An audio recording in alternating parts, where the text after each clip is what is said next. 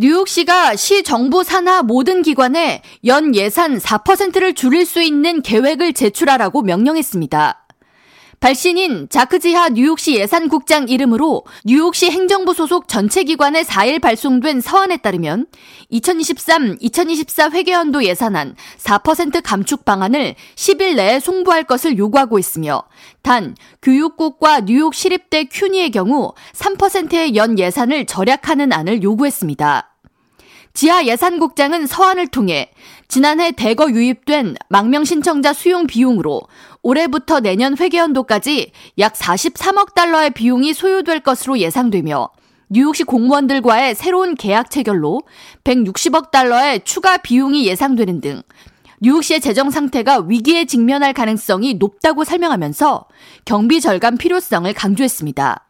그러면서 각 부서는 오는 4월 14일까지 시 예산관리국에 각 부서의 비용 절감 계획을 제출하라고 덧붙였습니다.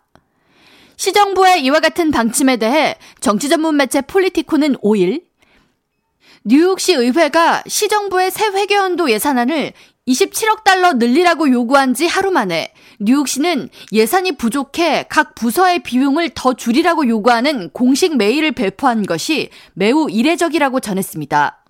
그러면서 브래드랜더 뉴욕시 감사원장의 비판을 인용해 뉴욕 주의 새 회계연도 예산안이 아직 확정되지 않은 불확실한 상황에서 무작정 각 부서의 비용을 줄이라고 요구하는 것은 시정의 불안정한 요인이 될 수 있다고 우려를 표했습니다. 지난 4월 1일 마감 예정이었던 뉴욕주 새 회계연도 예산안은 보석법 개혁 수정과 뉴욕시 차터스쿨 상한 폐지 등 주요 쟁점에 합의를 이르지 못해 기한 내에 처리되지 못했으며 협상 기한은 4월 10일까지로 연장됐습니다.